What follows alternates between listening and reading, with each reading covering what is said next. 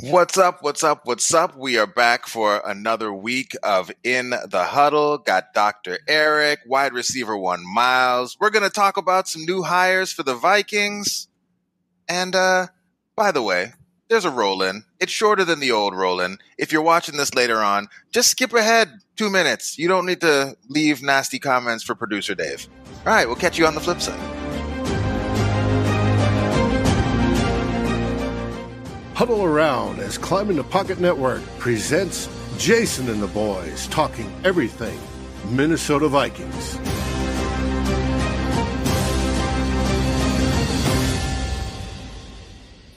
All More right. nervous about that. What up? What up? What up? we are back. We are live. It is in the huddle. What's up, Joseph? Vikings Jerome, how you doing? Tyler, thanks for coming out. Clifford, Lauren, Dan, let's go. So the Vikings, it seems, maybe have a new hire, but Eric, you know, Maybe. you're here. And before we jump all the way into it, I just, you know, viewers, I'm sorry, but like these sessions are also just kind of an opportunity for us to get together as the boys, talk about this. If you're new to the show, Eric, you know, born and bred, Minnesota boy, Vikings fan, but has also somewhat adopted the Chiefs as like his his AFC squad, his other team. And so I just got to ask you, Eric, greatest game of all time. How you feeling as, as someone who also is is very tightly invested in what's going on with uh with, with the Chiefs? Yeah, the Chiefs. I mean, if anybody wants to see my reaction, I mean, we did a live watch along on PFF's YouTube channel where uh, Ben Brown and I bet uh, live. We had a few guests, um, and you got to see me sort of walk through my feelings at the end of that game uh, live, and that was a lot of fun. Um, I'm going to the AFC Championship game Sunday. Both times I've seen the Chiefs in the AFC Championship game, they they played a game like that two years ago. They were down twenty four nothing to Houston, came back and won, and then I got to go after that, and then obviously this game where they were basically left for dead. So a lot of fun, um, and obviously, you know, the Chiefs are not independent of what the Vikings are doing right now, given that. Uh, their executive director of player personnel was their number one choice for general manager uh, before he uh, decided to go to Chicago instead. So uh, there, there's certainly a, um, a connection there that'll that'll be fun to sort of think about, uh, you know, as we move forward. All right, well we'll circle back on that in just a bit. Myles, my man, how you doing? What How you been? The colors I'm look. I mean, good. almost, but I mean, we know you're not a we know you're not a Chiefs guy. Vikings all the way through and through. How you feeling, man? Oh, I guess this could get like mistaken for like Bears too. No, I'm good. Um, yeah, I'm good. I'm chilling. Word. A little Well, nervous, Eric. but, You know, that's how that, that's how it goes. We'll, we'll take it. We'll take some nerves. Well, Eric, you uh, you, you gave us a little teaser there. Uh, talk to us a bit about this this Viking search because we've heard a lot of names. We heard that it was narrowed down. We've heard competing reports now. Kwesi's the guy. Poles was the guy. Obviously, as you just mentioned, Poles has a connection to the Chiefs. He's kind of the traditional football guy, scouting background. In many ways, uh, I mean, different lineage, but like similar in terms of, of, of approach to maybe how Rick would have approached things. Scouting guy, build up the scouting apparatus, uh, apparatus. And then you had the other side where you had Kwesi, who was seen as more of the analytics guy, uh, you know, came from a very different sort of background. Um, you're hearing, um, you know, that, that Poles was the guy, that they kind of wanted to keep things maybe going that way. Others are telling us that Kwesi was the guy. I guess, can you just kind of share with everyone watching what's happened today in the Vikings GM search and like what's going on right now? Yeah, I mean, the fact is, is Poles had he had um, you know other options. You know, he interviewed for the Giants job. Uh, he did really well. Um, I think he's, you know, in my interactions with him because he, you know, he worked in player personnel, and we sell a lot of information to player personnel. We also work with agencies that, you know, are the agents for guys like Ryan Poles. You know, like so we we sort of know, you know, and and uh, he was somebody who you know was very, I would say, very curious about analytics. He was very, um, you know, he's very good talent evaluator. Um, you know, I tweeted out uh, something about the Kansas City Chiefs offensive line and how they were the most efficient offensive line this year in terms of turning salary cap dollars into wins above replacement. And somebody within the league text messaged me and said that's a Ryan Poles tweet. Um, and so there, there's no doubt in my mind that's why the Vikings wanted him because the Vikings have had one player play one Pro Bowl on the offensive line since 2009. You know, so so that was certainly something where they were probably looking to him as somebody who could revive that part of the team. Um, but there was there were competing factors, right? There are there are aspects of you know still paying Zimmer, still paying Spielman, um, having a guy be a first year general manager candidate, and I think the Vikings thought that they were going to get away with offering Poles something that no one else was going to offer him. And to Ryan Poles' credit, the Bears offered him more, and you know so he took that job, and I think the Bears got a, a fairly good candidate there now it sounds like Kwesi Adofo-Mensah is the is the preferred choice for the Vikings right now. Um, and from what I know about Kwesi, you know, I've had lunch with him. I've you know hung out with him, talked with him a little bit, and he's a very smart guy. He has a, a background that I think would intimidate a lot of people. Uh, an Ivy League athlete, an Ivy League you know mind, a guy who's been in, in hedge funds before, um, a, a guy who he was with the San Francisco 49ers when they made the Super Bowl. Um, and then he goes to Cleveland and they have a winning season and win a playoff game for the first time in, in like two decades. So he's got a, certainly got a great background, um, analytical background. Uh, so hopefully, you know, for the Vikings' sake, they're able to secure his, uh, you know, secure him uh, because right as of right now, it doesn't sound like they've they've been able to secure a contract uh, with um, Kwesi. So uh, that that that's you know it's in par- it, it's sort of in, in flux right now. But I think the Vikings, at least to their credit, the the two finalists that they had, I think are two men that are, are more than qualified for the job. So Myles, you uh, you tweeted out earlier on the like the Poles news, like yo maybe this is a bidding war situation. Given what Eric's saying, I guess like what what do you think the situation is now? Like yeah, the Wilfs pockets have been hit pretty hard this off season.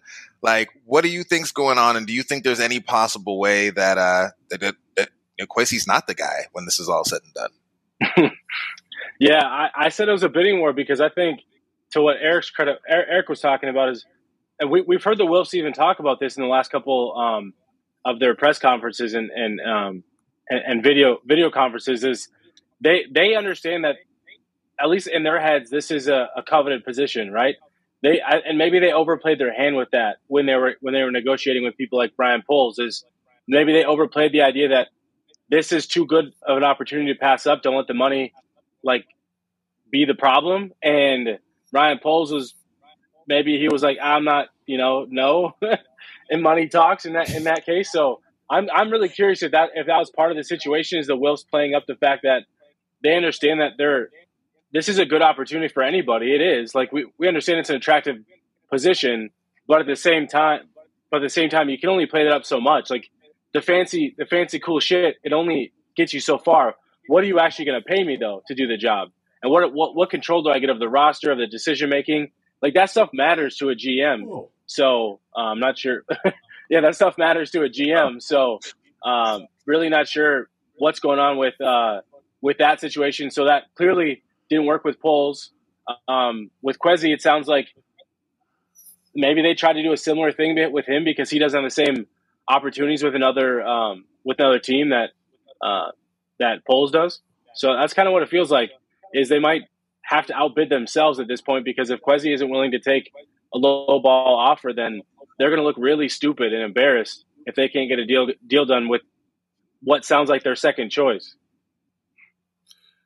and call Rick yeah, back up. And, I, I'm, I'm hearing, I'm hearing conflicting reports about that. Obviously, he he so far does not have a deal, despite the fact that that's you know, like if you want to look at this, and believe me, I've spent the last few years looking at things from the perspective that the Vikings don't know what they're doing. If you want to look at this as if they don't know what they're doing, they basically what they they they were they were negotiating with Poles right? And Poles had other options. They kept a secondary candidate who didn't have other options, right? Like Kwesi Adofo-Mensah does not have options for other teams. And so they, they sort of maybe took him for granted while messing around with Ryan Poles and, you know, got their, you know, got their Spurs handed to them a little bit. And, and now, you know, because the thing is, and, and I talk to a lot of, you know, I have friends in the league who have interviewed for GM jobs. I'm, you know, and sometimes, you know, there are some instances where somebody will say, I'm going to turn down a job because it's going to make me look better than accepting a job to somebody else. And like, look, like Kwesi's been a guy like he doesn't really have to be in that big of a hurry. I mean, there are a little like conflicting reports about his age, but he's probably in his mid 30s and he's got an Ivy League background. He's worked for hedge funds. And, you know, he, this is only his second year in what is a very good job with the Browns. Like, he doesn't have to be desperate. Like, this isn't a 55 year old guy looking for this his last chance at the at the plate here. So like I think maybe the Vikings misread this a little bit in that way. That being said, like when we're done with this, he could have already signed a deal. So like I think that's the gamut, the the space of possibilities here. Um, if the Vikings looked at it and said, "Look, Poles is a great candidate, Adofo-Mensah is a great candidate," and um, essentially, you know, either way, we're going to get a good candidate. So let's not budge on money for Poles. Then okay, they have to be right though, because if they go back in and have to re, you know, re go back into the pool and re-interview people, it's going to look like it's going to look like shit, right? So that that to me is is the gamble that they're taking. So Myles, uh, as Kwesi started to come up and like Poles was was kind of being talked about, obviously the next thing we started talking about is like who are the people that they're connected to? Who might they bring in? What's exciting? What are we thinking might happen? So with where we're at right now and what you've read, what you've seen, um, what are you expecting to be potentially some of the head coaching candidates, and which of the candidates that are out there that are linked to, to Kwesi make you the most excited? Yeah, I'm the hard part is I, I know we all have this this hope that it, uh, not everybody, and I've kind of come come full circle on this, but we all want the. I know a lot of people want offensive offensive minded head coach, and I understand that process because I think under Zim we saw so much turnover at offensive coordinator, and I think we all know how important offense and quarterback is, um, and and that continuity. And so I can I 100% understand having a head coach in place that can keep some of that continuity, whether it's if if they extend Kirk Cousins, whatever they do with Kirk Cousins, or if they go after a young quarterback, whatever the plan is, at least the hope would be that there's continuity long term because your head coach has that. Um, but at the same time, we've talked, Jason, and, and, I know a lot of people within the um, Climbing the Pocket group chat. It's about the leadership aspect of it. That like I think we get this idea that a head coach has to be a coordinator, like a pseudo coordinator as well. Like they have to call plays. A head coach doesn't have to call plays. A head coach has to be the CEO and be responsible for the team. And so not every head coach has to come in and call plays. So I think you can still build an infrastructure with a really good defensive candidate. Like, so we talked about um, uh, DeMeco Ryans. I think he's an ideal candidate right now. He's got a relationship currently with Kwesi. Um, he's uh, he killed it against the Packers on on Saturday night. Um, I think you know we'll see how they do on Sunday or yeah on Sunday in the NFC Championship game. But replacing a, a really talented defensive coordinator last year in Robert Saleh, um, he's done a really good job stepping in in that role and um, and calling some really good plays and good and good schemes and those things. So and it sounds like he's got that personality fit as well. So um, he could be a really good fit. Raheem Morris for the Rams.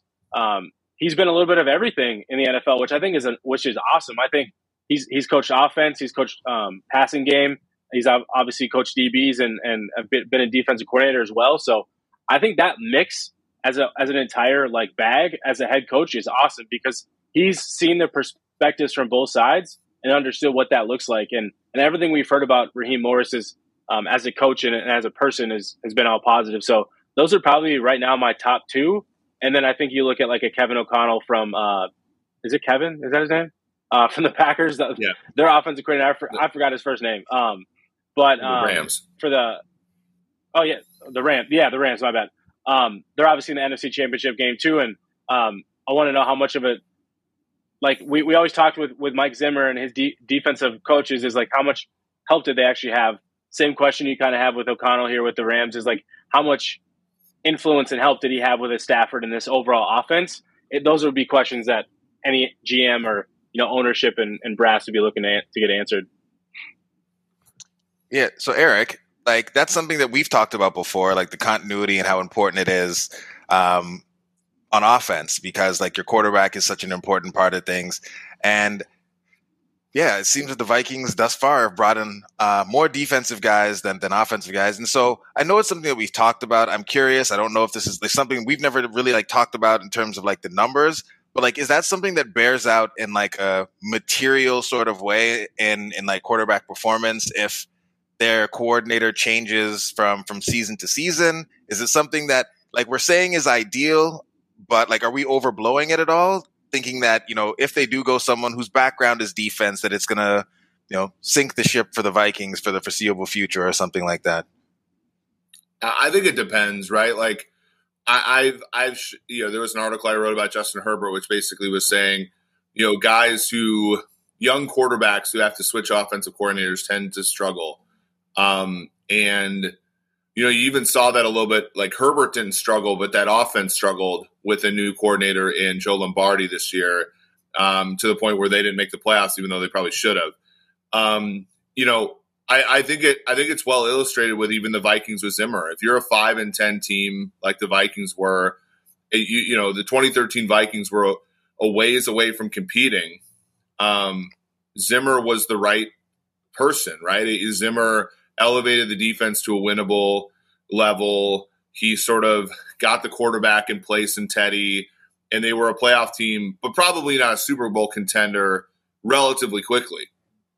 And then the question becomes after that, how do you approach it, right? Because you know, then you have to think about okay, if the offensive coordinator is good enough to get you into that Super Bowl caliber range, then he's probably gone. And then, you know, if your quarterback's kind of in that Kirk, Teddy, Alex Smith, Jimmy Garoppolo area, then they're going to struggle more as you cycle through offense coordinators. So, like, this sounds really bad and sort of inhumane, but like, uh, it, to me, I think you have to you have to sign these defensive coaches to get you out of being bad, and then oftentimes you need the offensive genius to get you over the hump into the Super Bowl.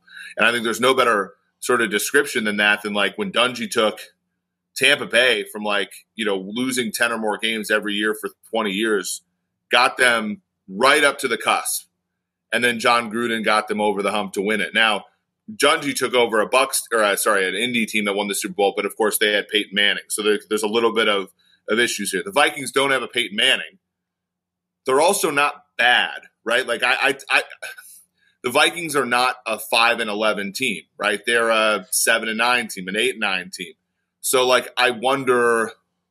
It depends upon what the Vikings think of themselves, right? If the Vikings think they're a ways away from really competing, then I think a defensive coach is probably fine. Um, especially if they get rid of Cousins. Because if they get rid of Cousins, there's going to be a year or two of kind of learning, kind of, you know, building the team back up to being competitive again. If that's the case, a defensive minded coach to me is perfectly fine. Um, if they think that Cousins is their franchise quarterback, a defensive minded coach will be a disaster, in my opinion.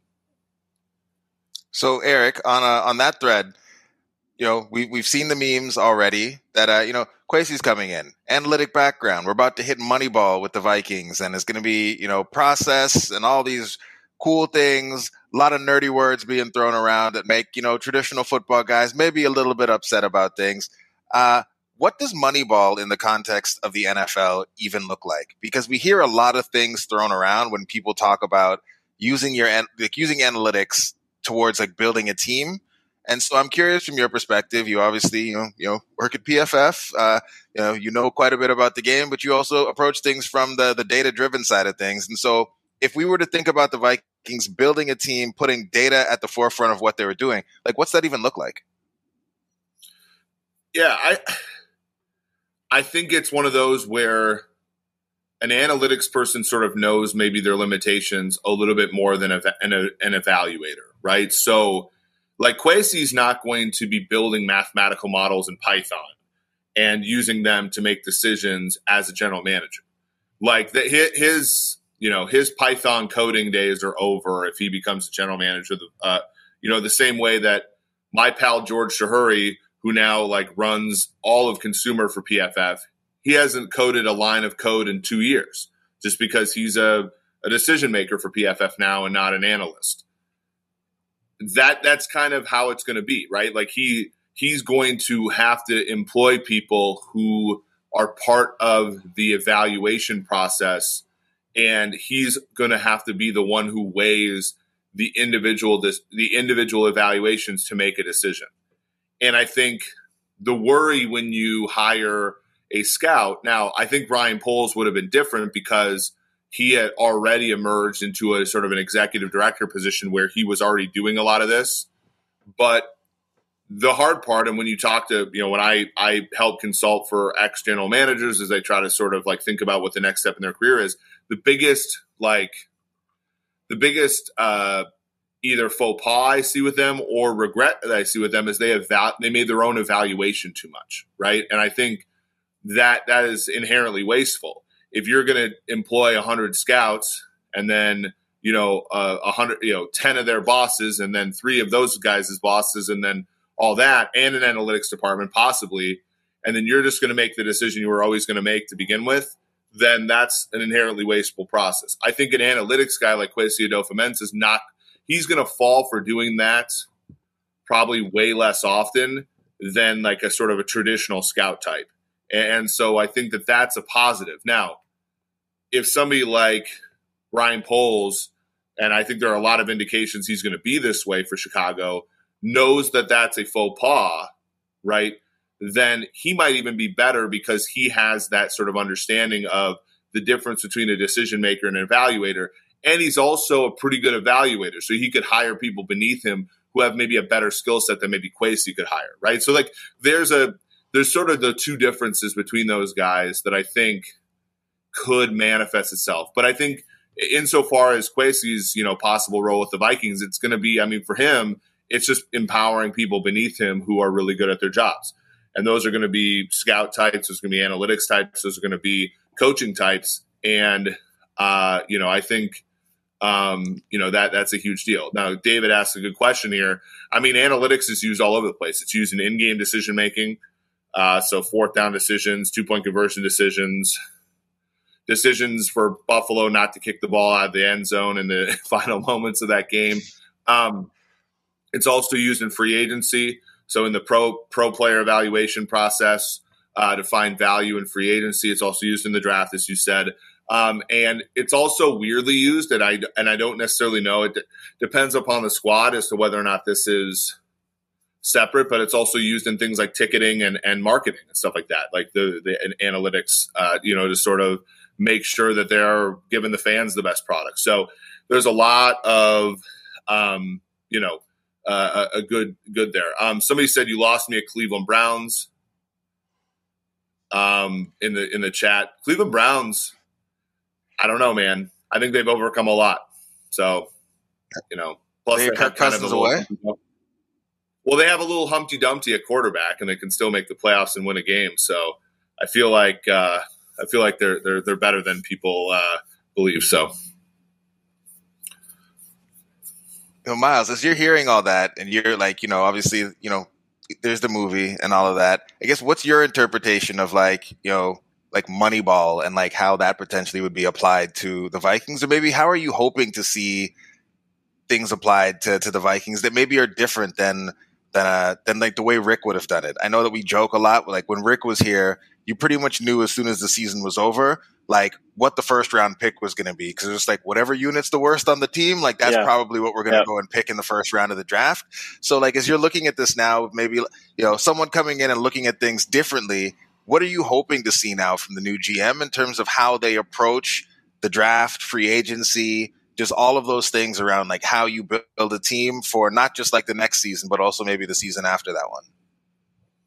Yeah, I think earlier days with Rick and, and Zim, we saw some of that. That I think what I'm gonna what I'm gonna preface uh, for this for this answer is um, I want a forward thinking general manager who's going to make decisions not just about the now, but those decisions that impact the future. That's mo- that that's related to money, uh, player development, um, you know, all those all those things that go into into building a team because it's never just about one year. You can't just make decisions based on one year. Yes, that it, it can happen where you add a, a, key free agent or two that you need that you need to fill a, a roster position in for that single year because you can't you know maybe the the draft just doesn't hit in that in that way, or or maybe you just you know the m- money doesn't add up until after the summer hits. Some some of those small things like that I think are okay to do, but in general, the idea shouldn't be, oh well, we have a left guard. Left guard's our biggest hole. That that that has to be the key to fixing everything else. And it, and it, the one the one issue I had with the previous regime as well is, and part of the every other year we got into with the with the playoff scenario was every time they made the playoffs, all they would do was try to course correct, or they would try to um, stay the same path the following year, expected to expect the same results to happen, doing the same shit that they they did the year before. And then when that would when they'd fall flat in their face, that that year doing that um, that idea, they would just hyper focus on the issues, the immediate issues they had from that year, and use that to fix it, and then fix those problems in the next year. So it was always trying to play catch up with themselves, and there was never enough decision making for future and also not just about plugging immediate holes because that's always what got Rick into trouble was I had to make rash decisions and panic panic trades because I didn't do enough to help from last year. So I have to make that move now and that's whether it's the first round, whether it's panic trades or those things. And so that's where we saw reaches. Like we we literally had a draft in what was it 2019 where they drafted uh, center a tight end, and a, a, a backup running back were the first three draft picks for the Minnesota Vikings in 2019. Now, Irv Smith has turned into a, like obviously before the injuries. We hope that you know he's he's got a chance to be a good player. Garrett Bradbury was 24 coming out. Um, uh, Alexander Mattison was was an older running back coming out of Boise State to be a backup. So like some of those decisions, you would hope with a new regime they think a little bit more about I don't don't just worry about filling some of the immediate needs. Let's think about the actual process and what helps impact winning. And so um, that's a little bit where I hope some of the new regime can uh, can can do that, or you know maybe be a little bit more forward thinking, not panic and and think you got to trade a, a fifth round pick for a kicker that's never kicked in the regular season, or um, a backup tight end, a, fourth for a backup tight end that um, that was fa- being phased out of his current team and and hadn't shown anything in four years, or um, you know, a, a, a, defensive end who wanted out desperately out of Jacksonville, and so you overpay and and then you trade him later. Like, there's just a few of those caveats that, and we won't even get into the Sam Bradford thing. Like, it's just some of that panic that you would like to like take a step back, reset everything that's going on, and let's make it an informed decision, not a panic decision.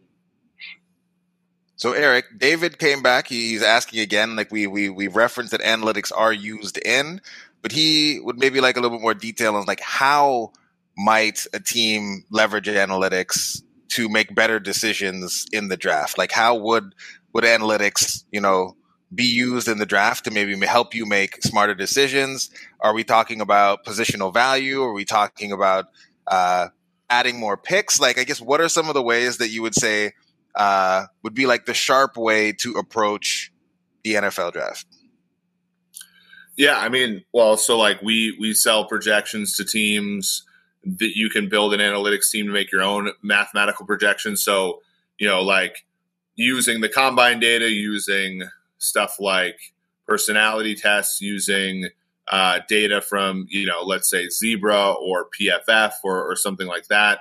Um, building, you know, so basically the idea is to take, you know, all this data and try to build a numerical projection for a player. And then if you have that, then you can take all your scouts notes and use the historical scouts notes that uh, you have and look at how those have translated. So, like an easy problem is to say, you know, scout A is really good at scouting tackles. He's terrible at scouting running backs. So, like, you know, you, you sort of take all that information and build a sort of weighting system for how much you weigh everybody's inputs, right? And then, you know, you take that and and then you build a draft board, and then you build a draft board, then you can sort of if you can build a draft board better than everybody else, then you can find value in the draft because some player, you know, some teams are going to take player 17 when if you're smart, you make him player 30, then you know, you're going to get player 18 at pick 25. And like it's stuff like that where you sort of can build an edge there.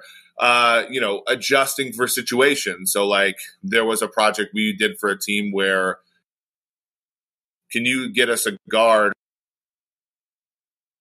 outside zone, but isn't isn't all that great at anything else, right? And all the other teams are going to see that this guard isn't good, and he's good for us. So maybe we can get a four hundred thousand dollar player, or like, well, let's say a million dollar player for four hundred thousand dollars. So the whole league thinks he's four hundred thousand dollars, and we think he's a million. We're going to save six hundred thousand of surplus value, like all that kind of stuff. You sort of like build an, an, a big sort of system where you can go in and have that consistency. And like Belichick always lies. He does a lot of this, right?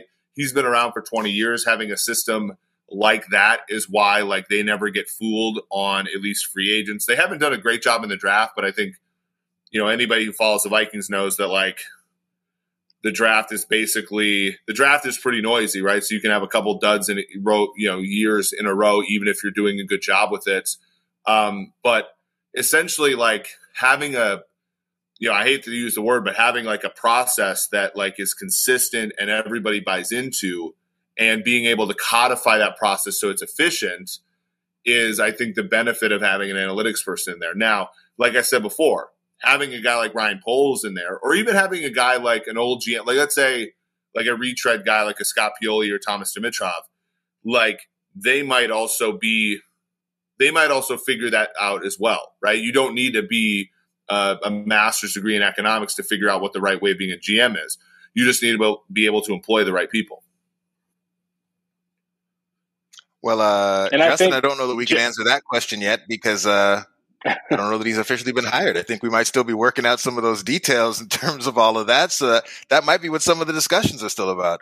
Um, Joseph wants to know would you grab a quarterback out of uh, out of this class? And this is a question, Eric, that people have been asking up and down in the comments. So I guess I'll just throw it out there. Like it's the the question that all Vikings fans really want to know is based on the state of the roster and what we're thinking. And you kind of gave us a bit of a hint on it earlier that like if we think of Kirk Cousins as the franchise guy, then they need to bring in someone who's gonna kind of optimize that, bring in an offensive guy, and kind of work around that. But I guess with that not on the table, I guess I'm just get your thoughts, Eric, on what the Vikings maybe will do with Kirk this offseason, and then maybe your thoughts on what they should do with Kirk this offseason. Yeah, and there's a lot of uh, mentions in the chat that Kwesi is not officially hired. I think that that I think we talked about that at the beginning. Like, I do think there's a real chance that he is not the doesn't end up the GM, but I don't necessarily think that's because of him. I think that that's because uh, of maybe a miscalculation they made in wanting Ryan Poles first, and, and so just to throw that out there, but we're under the assumption that the current favorite is going to end up with the job.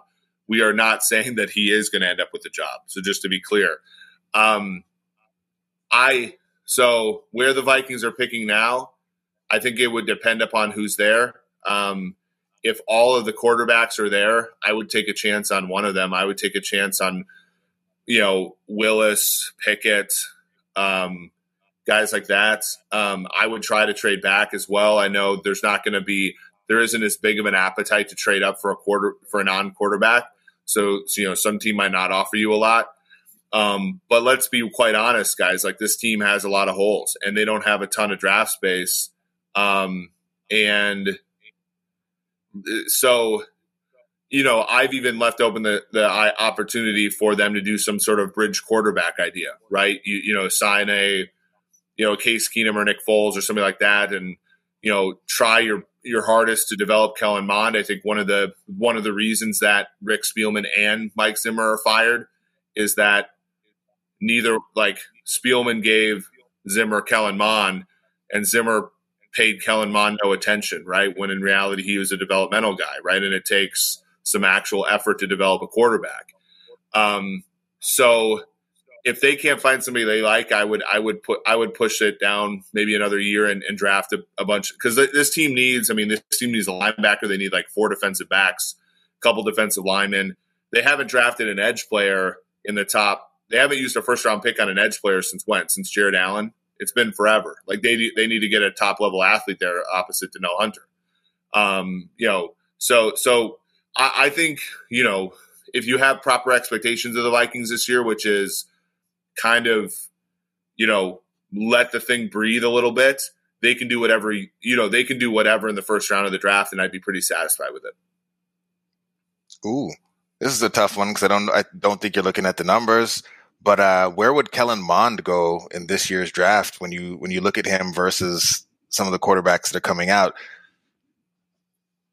Uh, I mean, not knowing anything about like if we didn't have this year's year as information, probably go round two. Like he'd be in the mix, right, with like the Carson Strongs and those kind of guys. I, you know, um, you know, he was just pushed back a little bit because this class was supposedly a strong class. So I, I don't know. I, I, do think it's funny that Davis Mills had a decent second half of the year because Houston like committed to developing him, and I think Kellen Mond was a much better prospect than well. there were they were decently there were equal prospects or whatever, but Houston got something out of out of Davis Mills because they actually tried versus the Vikings who like you know wanted to beat Detroit more than they wanted to develop a young quarterback. All right, Myles. So Eric, there, you know, I, I like that one. I'm gonna let him off the hook. That was very uh, Eric with the more uh, political answer than we're used to seeing him today when when given a question that involves Kirk Cousins. So I'm gonna throw it to you, Myles. What what oh, are you yeah, expecting yeah. to see? What are you expecting to see this offseason with Kirk? What are your thoughts on it? And like, what would you do given the the, the state of things if you are the new GM? Well, we, have talked about this uh, a couple of times for once we once we found out that Rick and, and Zim were gone. But for me, I think I think 2022 needs to be a reset year. I, have used this example before. I think the Vikings cap situation is abysmal. It's awful. Like, and the issue that they run into as well is they can't really make themselves competitive by doing even like the extension of Kirk Cousins or even uh, an extension of Danielle Hunter. That that in itself could get them quite a bit of money, but it's not going to do them enough to fill the the subsequent holes that they already have. Like I think Eric mentioned it: cornerbacks, linebackers, defensive ends. Um, if you want to talk about right guard, we always talk like right guard. Like there's those those types of things, those holes the Vikings need filled, and that that type of stuff is not going to be filled in one year. They're not going to like this whole de- like they tried to revamp the defense on the fly last year. It's not gonna. It's not like they can't continue down that path. They need to set. They need to give themselves a reset year where they reset their cap. And the best way to do that to free up your cap space would be to trade your your your quarterback who's going into a contract year. Um, it's not just about like it's never been about Kirk not being a good quarterback. It's the everything that ties into the fact that Kirk is a good quarterback, but what he gets paid it to the market and wh- how much that percentage ties up to the rest of the roster, it just leaves you no room for errors. And Kirk isn't good enough to propel everybody around him and to rally everybody around him to take his team, you know, above and beyond, uh, you know, over the over the hump. Kirk's good enough with everything around him. Like if Kirk was on the 49ers right now, they they probably were, would be in the same situation they are, right? Because that team is built to do that. The Vikings aren't built to do that, and so I think instead of banging their heads against the wall, trying to run it back and, and do those things, trading Kirk Cousins, get get capital for him, free up that cap space, maybe sign a couple younger free agents on the second wave of free agency for, for the future. You know, develop some of those younger um, veteran players and um, use the draft and, and, use the additional capital to build to build for the future because 2022 just isn't the year. It's not like they don't have enough talent. There isn't enough cap space. There isn't enough everything to make to make it work in 2022. So instead of like what we've seen with like, we know why the old regime did this because they had to. They were doing it for their jobs. They couldn't they couldn't sacrifice uh, even though they ended up sacrificing 2 years. They essentially couldn't sacrifice a year of well we can't really do much. Uh, so this year is just going to be kind of a meh year, even though they ended up being that way. But they they made they made different moves that that hurt them in the short and long term. And so instead of trying to make some of those short term moves, think about it long term and think about maybe 2023 is, is the year that they dive in for a quarterback. Maybe that's the year because they maybe the scouts and, and everybody understands that the that quarterback class is, is is significantly better, and maybe the new regime would be willing to move up to go get one of those guys, or maybe they're in a position to be closer to get one of those guys than that they than they've been. So, um, I'm all about resetting everything, get younger, um, and get younger on defense, especially. I think that's the that's the main area. Offense is looking pretty decent but long term, they need a quarterback. They're going to need um, defensive ends, like we talked about, cornerback, all that, all that stuff. So if if that means trading trading or cutting some of the aging players, I'm at a point where I think it's okay. I think those aging players could also benefit from a change of scenery. Maybe they they want to they don't want to be a part of a quote unquote rebuild or reset. Maybe they go they want to go somewhere that has a that gives them an opportunity to, to win somewhere. Because right now in 2022, the Vikings just don't seem to be that team. Eric, uh, how far outside? Just what are the probabilities we're saying if that, that Kellen Mond and the Vikings could be something like the Philadelphia Eagles were this year, where you're you're you're you're paying a quarterback next to nothing. You have a, a cheap bridge sort of background. Hell, we could bring the same one over. You know, I'm I'm, I'm team Minshew mania. Bring him on over. Let him hang out. And uh, like, what are the chances, given the pieces that we have? You know, we have you know some weapons. Uh, I mean, it seems as though three of, of, of five positions on the offensive line are set. Mm-hmm. You know, two of the positions that need to be figured out are ones that you would generally say like aren't that important when it comes to like the overall success or failure of your team.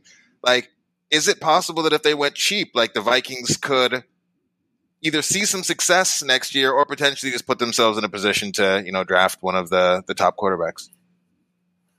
Yeah, I think there's it's tough because the Eagles are really good at the line of scrimmage.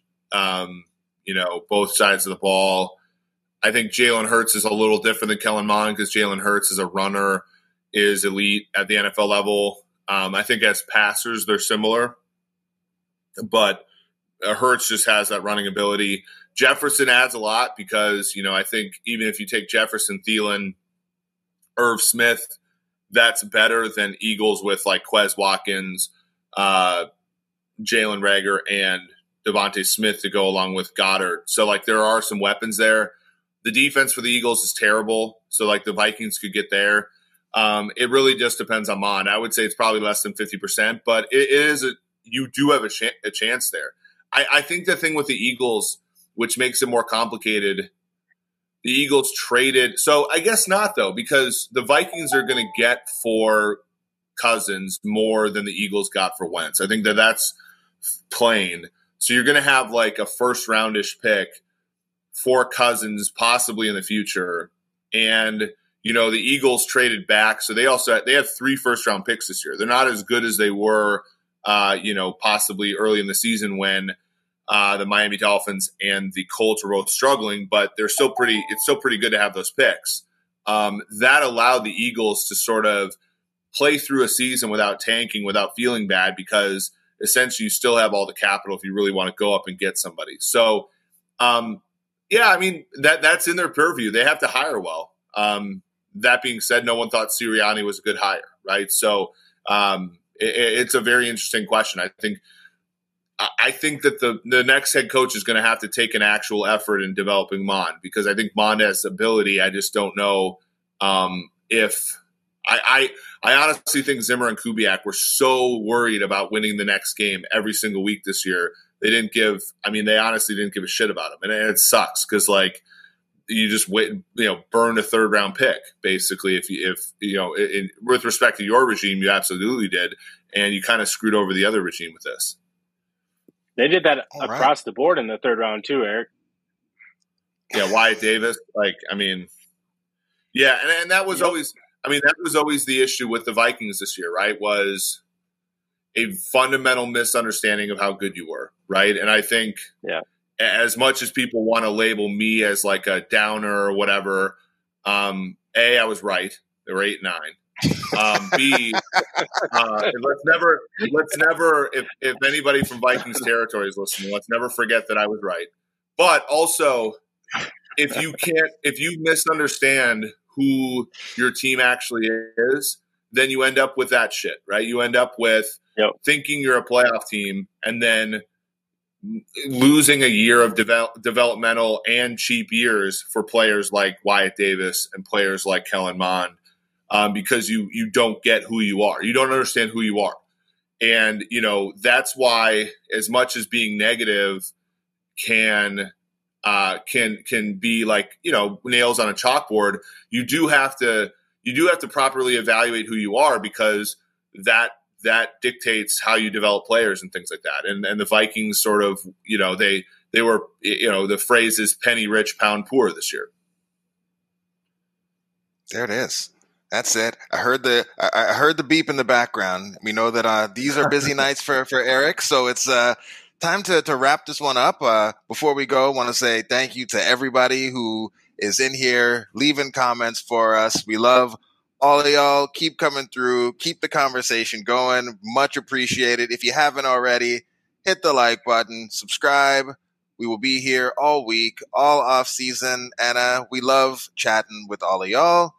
With that said, producer Dave, where you at? Come on through. Talk to the folks. Tell them what's coming up next. Hey, we, we appreciate have, everybody. Yes, what we have next is. I'm sorry if my audio is bad. It's my microphone's not showing up. What we have next is tomorrow night, Vikings Happy Hour with special guest Phil Mackey, and we'll be discussing whether Kwesi Adolfo Menza is truly our new is, GM or not. So it should be wild. Well, all right then. Dave, play the music. Thanks for watching. Like, subscribe, and ring the bell. And if you're listening on your favorite aggregator, make sure you rate us. And always feel free to join the conversation here at Climbing the Pocket. Skol, everybody.